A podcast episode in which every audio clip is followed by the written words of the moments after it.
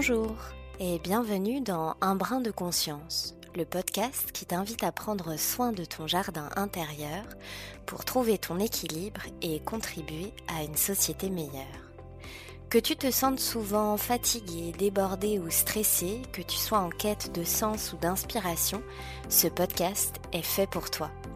Je suis Pauline, professeure de yoga et de méditation, et je suis très heureuse de te partager ici toutes mes réflexions et mes outils inspirés de la pleine conscience pour t'aider à faire germer à ta façon une vie plus épanouie sans y consacrer tout ton temps ni toute ton énergie. Belle découverte et belle écoute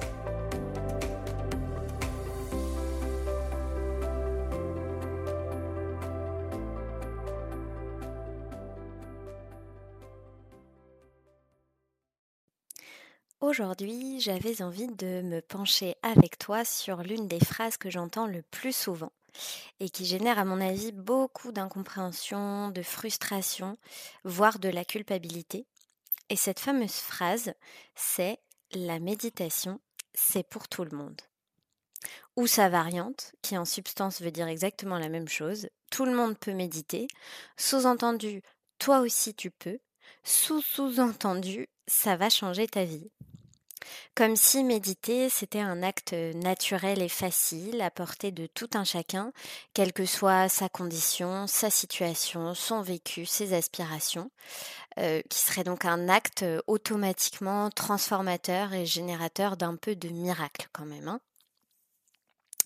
Alors, qu'on ne s'y méprenne pas, je suis la première à lâcher cette phrase bateau, la méditation a changé ma vie, en prenant un air un peu euh, profond et inspiré, mais en essayant de ne pas trop me prendre au sérieux.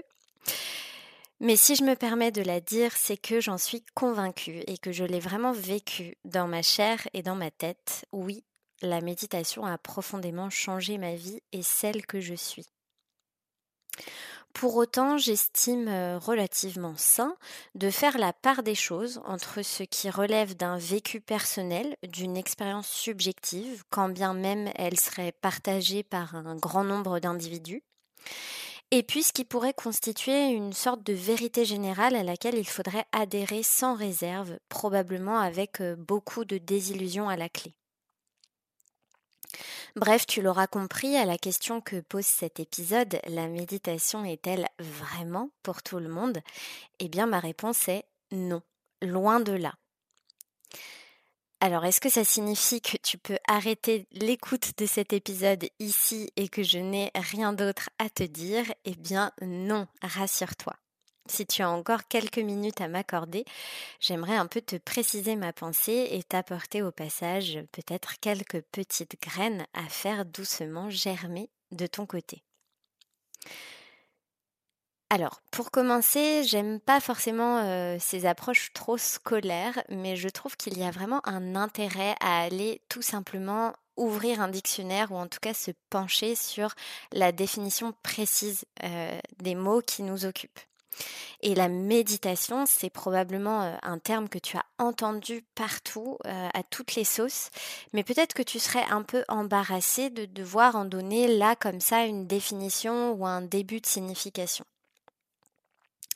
Alors, la méditation, pour faire simple, c'est littéralement l'action de méditer. Quand on a dit ça, on n'a rien dit et on est bien avancé, ça nous fait une belle jambe.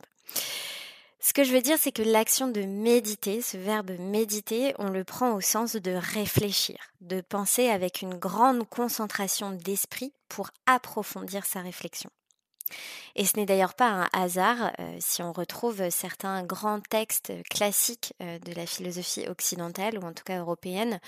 Euh, par exemple, tu, as peut-être déjà entendu parler des méditations métaphysiques de Descartes et en fait, dans ce sens-là, c'est vraiment une, une sorte de pensée profonde de Descartes sur ce qu'est la philosophie. Ou encore, tu as peut-être déjà entendu cette expression populaire à méditer, je vais méditer dessus. Entendu ici dans le sens donc de je, vais réfléchir profondément, intensément à quelque chose euh, pour euh, déboucher sur euh, une conclusion quelconque. Dans un contexte plus religieux, méditer correspond à un exercice spirituel préparant à la contemplation. Et donc la contemplation, on retrouve cette idée de, de grande concentration, euh, d'observation accrue ou assidue sur euh, un objet en particulier. Et il est vrai que si on creuse encore un petit peu ce terme de méditation et qu'on remonte à son étymologie, à son origine, d'où il nous vient ce mot, eh bien il nous vient directement du latin meditor, qui est un verbe qui signifie étudier, s'exercer, se préparer à. Et notamment, euh, on le retrouvait beaucoup dans le sens de se préparer à un discours. Donc très intellectuel finalement, très dans l'étude, euh, dans, dans l'entraînement aussi. Mais ce qui est intéressant, c'est que la méditation a aussi une autre origine, une autre étymologie, ou en tout cas on lui trouverait aussi des racines dans un autre mot latin, medeor, mederi, un verbe qui signifie soigner, guérir, prendre soin, et qui nous a notamment donné le mot médecine. Donc la méditation porte aussi en elle une vocation plus curative et je pense qu'il ne t'aura pas échappé que c'est d'ailleurs cette facette euh, beaucoup plus orientée sur le soin euh, qui est particulièrement mise en avant aujourd'hui. La méditation comme un remède à notre stress, à notre fatigue.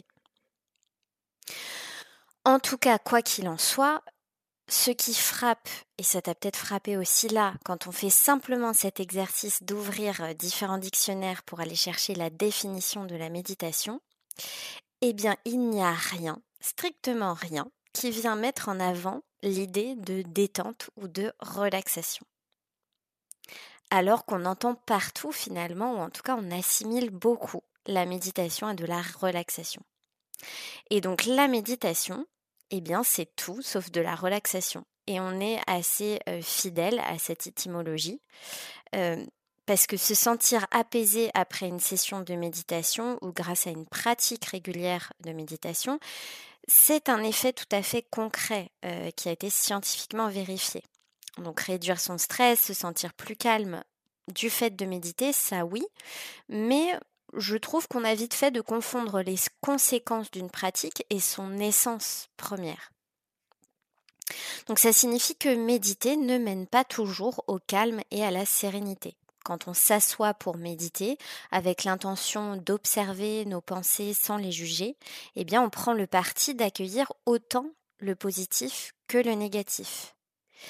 Et parfois, tu l'auras peut-être déjà expérimenté, mais c'est compliqué d'accueillir le négatif. Ou alors le négatif est tellement omniprésent qu'on n'a vraiment pas besoin euh, de venir mettre toute notre attention dessus. C'est la dernière chose dont on a envie.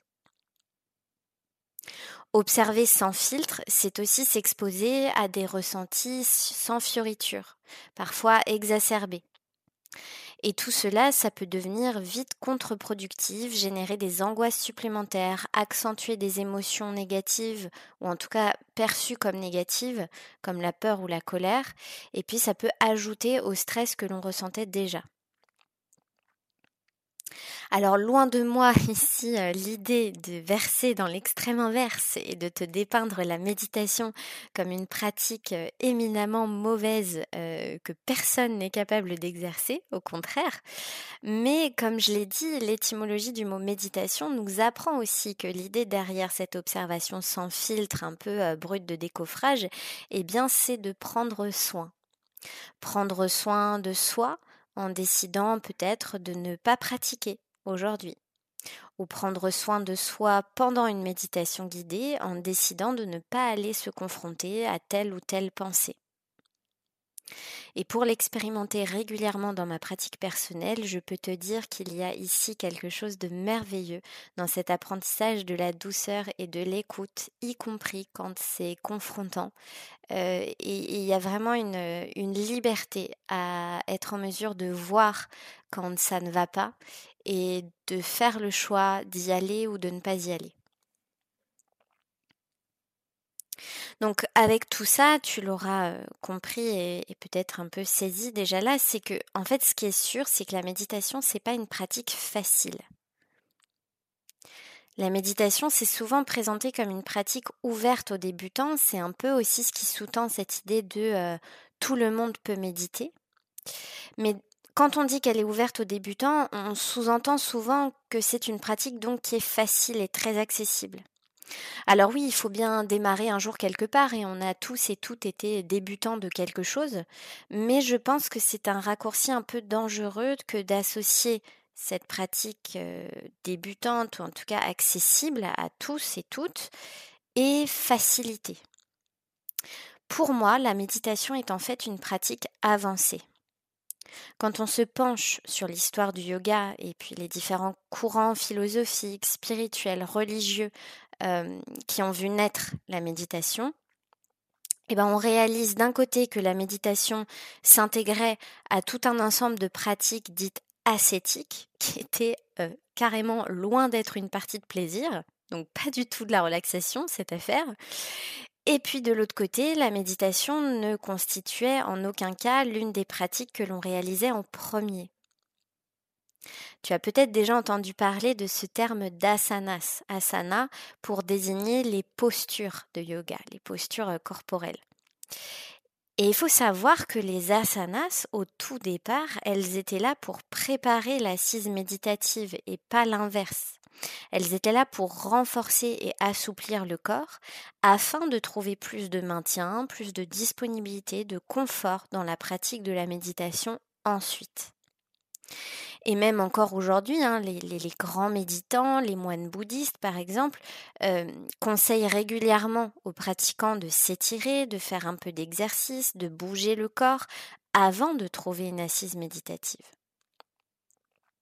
Finalement, euh, si je veux euh, illustrer un peu tout ça autrement, c'est un peu comme si on, disait aux gens que méditer c'est facile et qu'il suffit de s'installer 30 minutes immobile chaque jour sur son coussin, c'est comme si on disait à ces mêmes personnes qui faisaient pour la première fois du ski de toute leur vie, va donc tester la piste noire là-bas, tu vas voir, vraiment tout le monde peut le faire c'est accessible à tout le monde et que cette personne était convaincue qu'elle devait absolument réussir cette piste noire du premier coup en se disant bah c'est accessible pour tout le monde.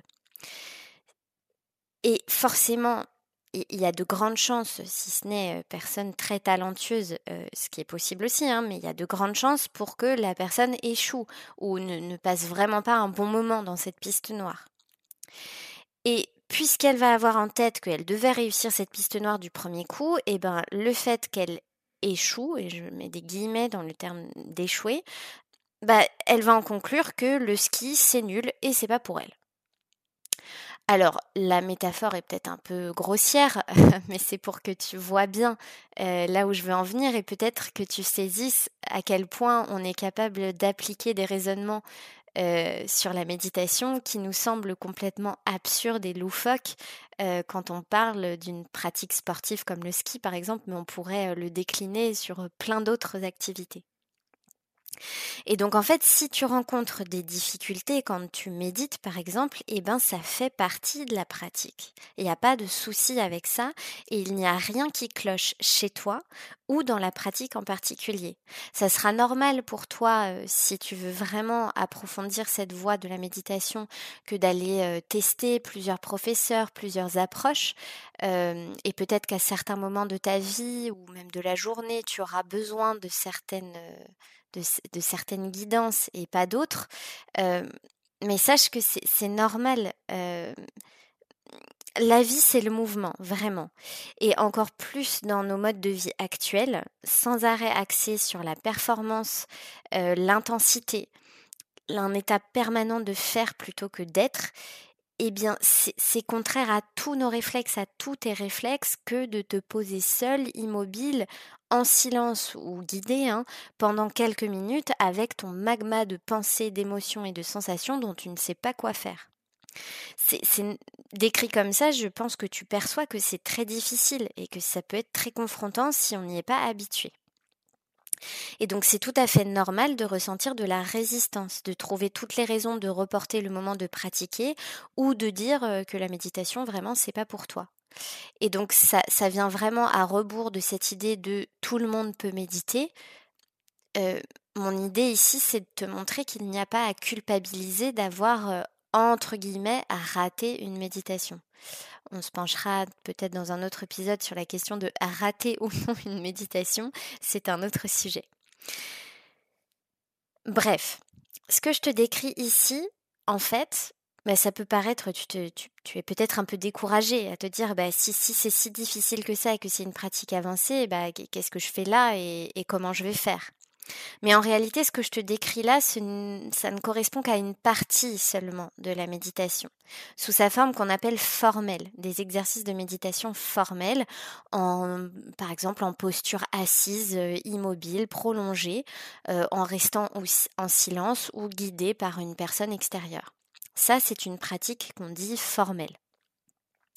Mais la bonne nouvelle, pour toi comme pour moi d'ailleurs, c'est qu'il existe plein d'autres formes méditatives qui, elles, sont à mon sens beaucoup plus inclusives ou en tout cas beaucoup plus faciles d'accès.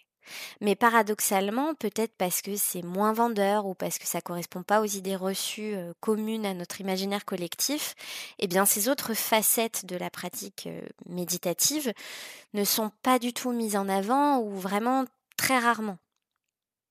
De sorte que beaucoup de personnes, et tu en fais euh, peut-être partie, eh bien elles vont dévaler la piste noire euh, de ski sans préparation. Elles vont se blesser ou trouver vraiment que c'est trop difficile et puis elles vont passer à autre chose et, euh, et puis elles vont peut-être même finir avec un sentiment d'échec ou même de la culpabilité. Euh, et en fait, ça se décline très bien avec la méditation. Le nombre de personnes qui viennent en, méditation, par exemple guidée euh, collective, euh, et qui ressortent de là en ayant eu l'impression de vivre une expérience très désagréable ou très confrontante et compliquée, et de ressortir de là avec un sentiment d'échec profond et de, oui, de se sentir coupable, de pas répondre au canon de la routine bien-être parfaite qu'on peut retrouver aujourd'hui en Occident notamment. Et généralement, ces personnes ressortent de là encore plus stressées et déboussolées qu'avant, alors qu'elles pensaient mettre le pied dans un monde fait de détente, de vide miraculeusement salvateur et puis de pensées exclusivement positives et relaxantes. Pourtant, je suis convaincue qu'il y a d'autres chemins possibles qui pourraient réellement aider ces personnes et leur permettre de ressentir très directement les bienfaits attribués à la méditation, que sont notamment euh, apprivoiser son stress, alléger sa fatigue, euh, développer sa créativité, son empathie, accueillir plus sereinement ses émotions, et j'en passe. On pourra en reparler ça aussi dans un autre épisode. Ces autres chemins possibles, je les distingue de la méditation euh, formelle et je les englobe sous le terme de pleine conscience. En gros, la méditation n'est pas pour tout le monde, la pleine conscience, oui. Selon moi, en tout cas. la pleine conscience, euh, c'est un terme qui nous vient entre autres de l'anglais mindfulness, qu'on a littéralement traduit, euh, en tout cas mindfulness se traduit littéralement par état ou qualité d'être attentif. Rien de plus, rien de moins. Et en français, on l'a traduit de manière un peu imparfaite par pleine conscience. Et on a d'ailleurs certains auteurs, certains experts euh, qui lui préfèrent le terme de pleine présence. Parce que parce qu'on va cultiver une certaine qualité de présence et d'attention, euh, on va pouvoir euh, laisser de la place pour que cette conscience puisse émerger. Mais bon, là, je pars peut-être un peu loin.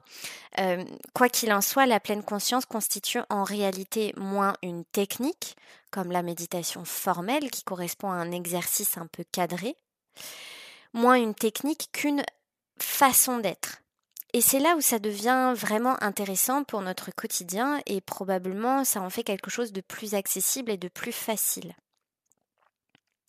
Selon le docteur américain John Kabat-Zinn, qui a introduit euh, cette fameuse mindfulness en Occident dans les années 70, la pleine conscience correspond au fait de porter son attention sur le moment présent, instant après instant, de façon intentionnelle et sans jugement de valeur. Cette définition peut paraître courte, mais en réalité, elle est très intense, elle est très ramassée, euh, et on pourra revenir sur chacun de ces points. Mais en tout cas, sache que pour aujourd'hui, la méditation formelle, dont je t'ai déjà longuement parlé, Elle fait partie des outils à ta disposition pour développer et cultiver cette pleine conscience ou cette pleine présence, mais ce n'est qu'un outil, un outil parmi d'autres. La pleine conscience, ça correspond de manière très large et pourtant très précise au moment présent, à l'instant qui succède à un instant, qui lui-même succède à un instant. Et toi comme moi, savons que nos journées sont rythmées par plein de ces petits instants pour lesquels on ne prend plus vraiment la peine d'y porter notre attention de manière intentionnelle et sans jugement. Donc finalement, si je suis la définition de John Kabat-Zinn, eh bien, on peut donc très bien se brosser les dents, prendre le métro, boire un café ou prendre sa douche en cultivant un état de pleine conscience, de pleine présence, et ainsi ressentir les bienfaits que je t'ai décrits plus haut sur le niveau de stress ou de fatigue par exemple. Et pour un peu enfoncer le clou dans cette idée de pleine conscience et de pleine présence très concrète dans le quotidien, j'avais envie de te lire ce petit passage euh, du livre Le miracle de la pleine conscience de Thich Nhat Hanh. Euh, je mettrai toutes les, tous les liens euh, correspondants dans la description de cet épisode, donc ne t'en fais pas pour ça. Et donc cet extrait nous dit Lorsque nous nettoyons les assiettes, si nous pensons uniquement à ce qui nous attend, une tasse de thé par exemple, nous allons tenter de nous débarrasser de la vaisselle au plus vite. Celle-ci devient une véritable corvée, un moment franchement déplaisant. Ce n'est pas laver la vaisselle pour laver la vaisselle. Le problème est le suivant. Si nous ne savons pas faire la vaisselle, il y a fort à parier que nous ne saurons pas non plus apprécier notre tasse de thé. Quand nous boirons notre thé, nous penserons à des tas d'autres choses, remarquant à peine la tasse entre nos mains. Nous nous trouvons constamment aspirés par le futur, totalement incapables de réellement vivre la moindre minute de notre vie. Le miracle, c'est de vivre profondément le moment présent. Et cette nouvelle approche, nous permettent d'ores et déjà d'écarter au moins en partie une objection que tu as probablement déjà formulée, hein, très, euh, très axée sur la logistique. Je n'ai pas le temps de méditer, j'ai mieux à faire, j'ai une to-do list à rallonge, je ne peux pas. Et en fait, avec ce que nous expliquent euh, John Kabat-Zinn et Thich Hanh, c'est que tu peux en quelque sorte adosser la pleine conscience, cette attitude particulière, à certaines de tes routines déjà bien établies pour lesquelles tu ne réfléchis plus et qui sont souvent réalisées en mode pilote automatique. Et cette attitude te permettra, ou en tout cas te donnera des pistes pour réintroduire, lorsque tu le juges opportun, un peu d'émerveillement, de lenteur, de douceur et de joie dans ce que tu es en train de réaliser. Alors juste avant de continuer, je voulais simplement faire une petite parenthèse euh, sur le fait que ce n'est pas parce que euh, on nous indique ici euh, d'apprendre finalement à être content et heureux de faire notre vaisselle pour faire la vaisselle ça ne veut pas dire et, et ça fera l'objet, je pense, d'un épisode complet, mais ça ne veut pas dire qu'il faut être dans l'acceptation, voire la soumission d'une situation qui ne nous convient pas. il ne faudrait pas que la pleine conscience ou la pleine présence devienne un prétexte euh, pour ne jamais remettre en cause un ordre établi qui ne te conviendrait pas. Et, je, me permets cette parenthèse parce que les exemples que j'ai donnés sont notamment rattachés à des tâches ménagères, euh, faire la vaisselle ou remplir le lave-vaisselle par exemple. Et on sait que ça, ça peut être euh, sujet à hum, voilà des tensions, des crispations, des déséquilibres dans la manière de gérer les choses au quotidien quand on ne vit pas seul, notamment. et donc vraiment, j'avais envie ici de te préciser que euh, ce n'est pas du tout l'intention ici euh, que de vouloir dire qu'il faut accepter ce qui est pour ce qu'il est. Ça peut être euh, intéressant à certains moments. Ça ne veut pas dire qu'il ne faut pas réajuster quand on estime que ce n'est pas bon pour soi. Et on retrouve cette étymologie médéor, prendre soin, guérir, soigner, qu'on a dans la méditation. Voilà. Bref, parenthèse fermée. Donc finalement, si je reviens à mes moutons, il y a quelque chose d'un peu libérateur à essayer de faire de l'ordinaire quelque chose d'extraordinaire. Et puis peut-être aussi, pardon, dans un esprit un peu d'équanimité, de faire de l'extraordinaire quelque chose d'ordinaire. Et je reprends ici euh, complètement les termes du professeur euh, Philippe Filio euh, dans son ouvrage Le yoga comme art de soi que je te recommande et que je mettrai aussi dans les notes de l'épisode. C'est comme si en fait on te donnait tout d'un coup accès à toute une matière première, à plein de pinceaux ou de peintures qui en fait étaient déjà là entre tes mains pour que tu puisses créer tes petits chefs-d'œuvre du quotidien, sans jugement, sans attente. Faire la vaisselle pour faire la vaisselle, peindre une toile pour peindre une toile et pas pour devenir le prochain Picasso. Et avec ça, voir ce qui se joue à l'intérieur de toi. Alors, ce que je t'invite à, explorer euh, ici, euh, c'est de voir dans quelle mesure la prochaine fois que tu te brosses les dents, par exemple, ou que tu te prépares une boisson chaude, ou que tu prends ta douche, tu peux être pleinement présent, présente et entièrement dédié à cette tâche. Et pour t'aider, voici euh, cinq petits conseils simples pour mettre facilement et concrètement en place cette attitude de pleine conscience dans les petits éléments de ton quotidien. Le premier conseil, ça serait de ralentir ton mouvement. Souvent, quand on est en mode pilote automatique, on fait les choses très vite, on n'a pas le temps. Eh bien, essaye là de voir si au lieu de prendre 30 secondes pour te laver les dents, même si normalement c'est 3 minutes recommandées, hein, je précise, euh, tu pourrais pas prendre une minute. Ça va pas bousculer normalement tout ton emploi du temps et vois ce que ça fait que de ralentir le mouvement. Deuxième conseil, pendant tout ce petit moment où tu réalises ta tâche quotidienne, fais appel à tes cinq sens. Souvent, on est dans notre tête, comme nous explique euh, Titnat Amn, on est déjà en train de réfléchir à ce qu'on va faire après. Essaye de voir pour pouvoir t'ancrer dans ce moment présent, qu'est-ce qui se passe au niveau de ce que tu touches, de ce que tu sens, de ce que tu vois, de ce que tu entends tu verras que ça, de ce que tu goûtes aussi, s'il s'agit d'une expérience euh, avec de la nourriture, tu verras que ça permet tout de suite de s'ancrer dans ce qui est en train de se passer. Troisième conseil qui est un peu lié au deuxième, observe ta respiration pendant que tu agis. C'est pas, euh, fait pas partie des cinq sens la respiration, hum, quand bien même il y aurait l'odorat euh, avec le nez, mais vois comment tu respires.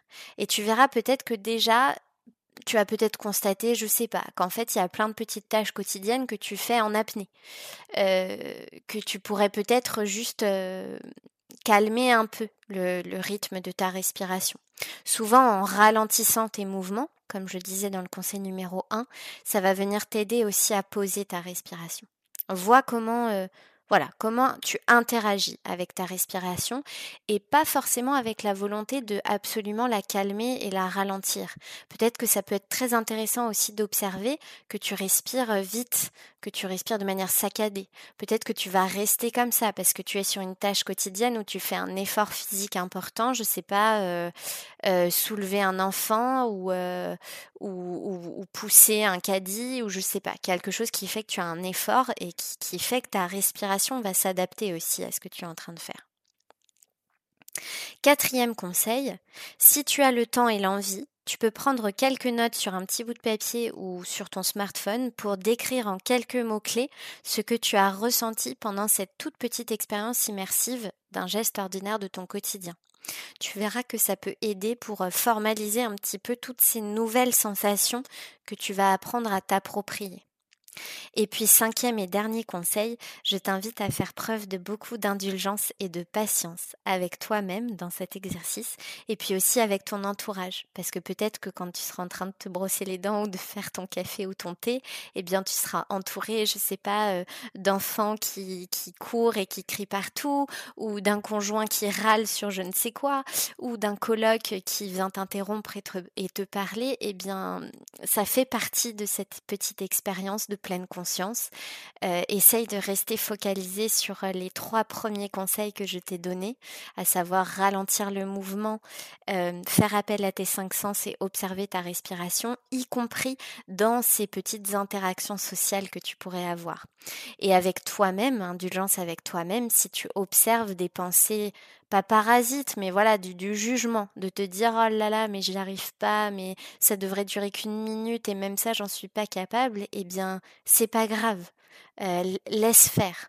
Tu auras euh, tous les matins de ta vie pour te brosser les dents et pour y avoir autant d'occasions euh, de, de tester cette petite manière de créer de la pleine conscience dans ton quotidien. Et puis, Vraiment, je t'invite à cette indulgence parce que c'est difficile d'implémenter ça dans le quotidien euh, sans entraînement. Même si là, comme ça, en t'en parlant, ça peut te paraître facile, franchement, ça l'est pas. Et c'est là que la pratique formelle, que j'ai peut-être un peu trop diabolisée en début d'épisode, peut être vraiment intéressante et soutenante, euh, parce que elle va venir t'aider à créer un temps dédié où dans la répétition, tu vas apprendre à ton cerveau, à tes schémas neuronaux et mentaux, euh, à, dire, à aller te concentrer sur un point d'attention précis. Et c'est pour ça que je te propose d'aller tout de suite euh, télécharger l'épisode pratique qui est disponible en même temps que cet épisode-ci. 10 minutes pour te guider dans une pratique un peu plus formelle afin d'entraîner tes sens et ton esprit à te focaliser sur un seul objet d'attention. Et ici, notre objet d'attention, ça sera le souffle et la respiration en fait. Hein. Et je te laisserai pour aujourd'hui avec ces merveilleux mots d'Eva Rouge-Paul, euh, qui est euh, l'une des, premières femmes yogis à avoir euh, amené le yoga, le hatha yoga en France dans les années 60. et ces mots sont extraits du livre Dans la confidence du souffle de Colette Poggi, qui a passé un certain temps à, à interviewer Eva Rouge-Paul. Et donc, ces mots d'Eva Rouge-Paul, le souffle, tout est dans le souffle, tout est par le souffle. Être en yoga signifie l'accueillir avec empathie dans toutes les situations, ne jamais quitter cette relation. Et je trouve vraiment que, eh bien finalement, on pourrait aussi dire être en pleine conscience, être en pleine présence. Ça signifie accueillir le souffle avec empathie dans toutes les situations et ne jamais quitter cette relation. Et voilà, cet épisode est désormais terminé. J'espère qu'il t'a plu et qu'il t'a apporté la dose d'inspiration, de confiance et de douceur dont tu as besoin pour te ressourcer et faire le plein d'idées. Si tu apprécies le podcast, n'hésite pas à t'abonner pour ne rien rater des prochains épisodes. Tu peux aussi lui donner 5 étoiles et laisser un commentaire sur ta plateforme d'écoute préférée pour semer les graines de la conscience partout autour de toi. Il ne me reste plus qu'à te remercier pour ton soutien et à te souhaiter de prendre bien soin de ton jardin intérieur. À bientôt!